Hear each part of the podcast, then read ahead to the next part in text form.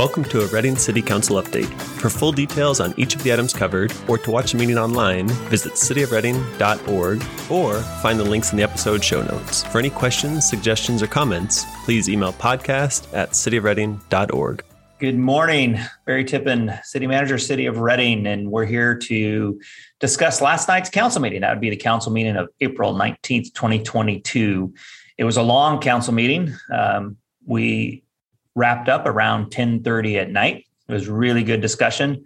Uh, really, the main topic was surplus property uh, and the civic auditorium, rodeo grounds, and I'll get to that in a moment. But first, I think we should talk about uh, some of the other items. The consent calendar, which is uh, items that are routine and that they've already been well scrutinized by the city council, and there's really no need for a presentation or other deliberation. And we didn't have a lot on the consent calendar, but there was a few important elements. Uh, one was uh, the approval of purchasing some additional water from the McConnell Foundation. I think everybody knows, and, and we'll talk in a moment about our uh, drought contingency plan and the fact that we're in a drought.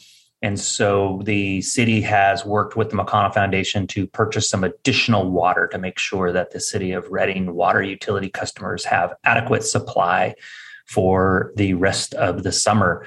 Even though it's raining now, we expect to be in a drought for the balance of this year. So that's a good thing. We also had a stimulus uh, package uh, update and a status of projects. For those who don't know what that is, at the beginning of the pandemic, the council approved a large construction stimulus package, largely related to uh, energy efficiencies in City Hall and other uh, general city facilities. And we've been working on that. Uh, we've tried to break these projects up into small projects that are uh, more likely to be awarded to local contractors and local suppliers of materials for really the sole purpose of keeping small business engine running in the city of Redding. That's been very successful. And we had a status report on on the um, consent calendar. And if you're interested in those projects, I'd encourage you to take a look at those. Um, we also had an adoption of a master employee pay schedule. That is a requirement by the state of California, and we have to have that updated uh, periodically to make sure that we are fully transparent in what the salaries are for city employees. And so that was approved by the council. Really, no new salaries just already approved salaries uh, put onto a single schedule so that you can review that at your leisure.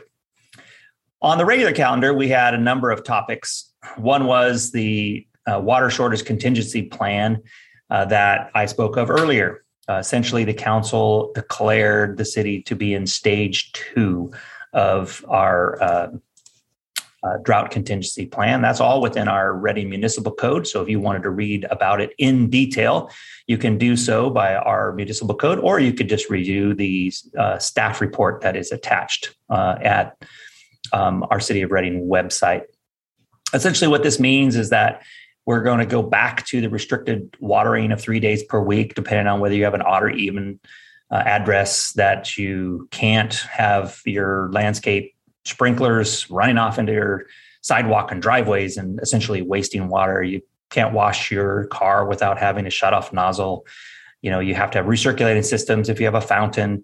So those common sense types of things to save water. I think we all agree that saving water is a good thing, especially when we are in a drought. So I encourage you to take good care with the city's water supply. Uh, we also had an item uh, that was um, considering some information relative to a bond that the city council wants to issue. This is a, a bond is a municipal financing mechanism.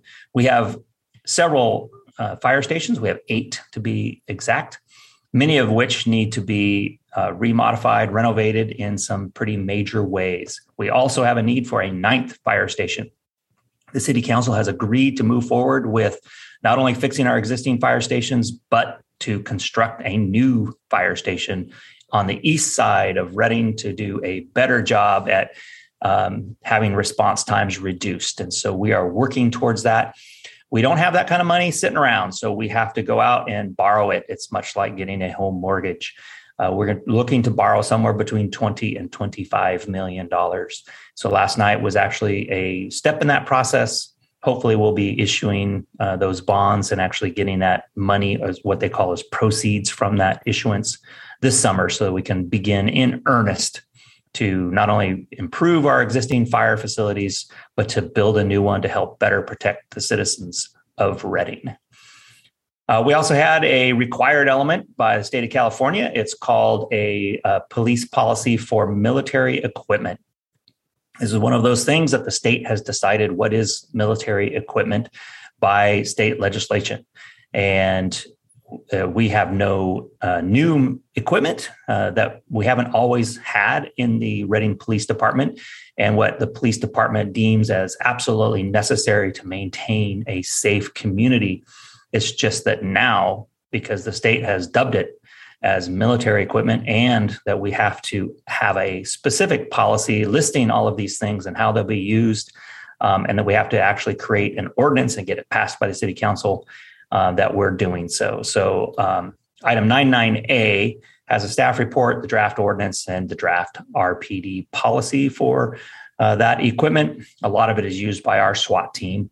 Um, but if you're interested in that topic, I'd encourage you to go look at that staff report and or watch the presentation by Captain Brian Barner, uh, who described it quite well last night.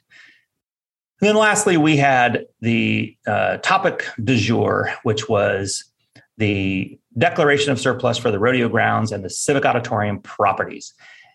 Uh, the topic really was should the council declare this property surplus and move down the path of trying to figure out what it is we can do to rehabilitate, renovate, or replace the civic auditorium and the rodeo grounds. And the term surplus is an important one to talk about. That's, again, a state term. Uh, that's nothing that the city came up with. Um, in fact, the city council, I think, would tell you that in their opinion, that property down there is, in fact, not surplus. It is highly valuable public property. We just have an interest in uh, making the best use of it. However, because the state has laws that we have to follow, um, we would have to declare it surplus because um, we have no ability to negotiate, discuss, uh, or uh, otherwise meet with potential uh, funders of, of, of, an improvement like that or developers um, before we declare it surplus. And so that was really what was at uh, the consideration. And this was started because we had this unsolicited offer back in September that you may have heard about. And that was the catalyst to start this conversation. The council, after much, much public input, has decided to go a slightly different route. And what they decided last night was we are not going to declare this property surplus. Instead, the, they are going to redirect some funding and do a planning effort under the city's purview directly. Uh, and at the end of that process, which will likely take 18 to 24 months, the council can reconsider whether or not to move forward with a surplus property process. So, what you can expect over the next uh, few months to years is the city uh, staff will develop what's called a request for proposals that will go out and ask uh, for consultants to um, come and help us develop a plan. And, and what the council wants to do is revamp the existing riverfront specific plan. And so that's a plan that covers Park Marina Drive and on into the Civic Auditorium uh, Rodeo Grounds properties. It was done and adopted, I believe, in 1992. So it's definitely in need of a refresh. So the council wants the staff to develop a request for proposals, hire consultants, and begin that process with a robust public input and determine what it is this property should be. Um, we can do everything from changing zoning in the Park Marina Drive area to consideration of uh, conservation easements in key riparian areas um, and defining entertainment zones for revamped, renovated uh, entertainment centers. So, all of that will be uh, out for public discussion in the next few months two years. And uh, we look very much towards having that conversation with the public and the community at large because it is a incredible piece of property and i think we all are very interested in making sure that it is an incredible place for us and our grandchildren and our grandchildren's grandchildren to visit and appreciate so that's what happened last night so stay tuned for many many opportunities to provide your input on that specific plan update. And that is the conclusion of my summary of the meeting of April 19th, 2022.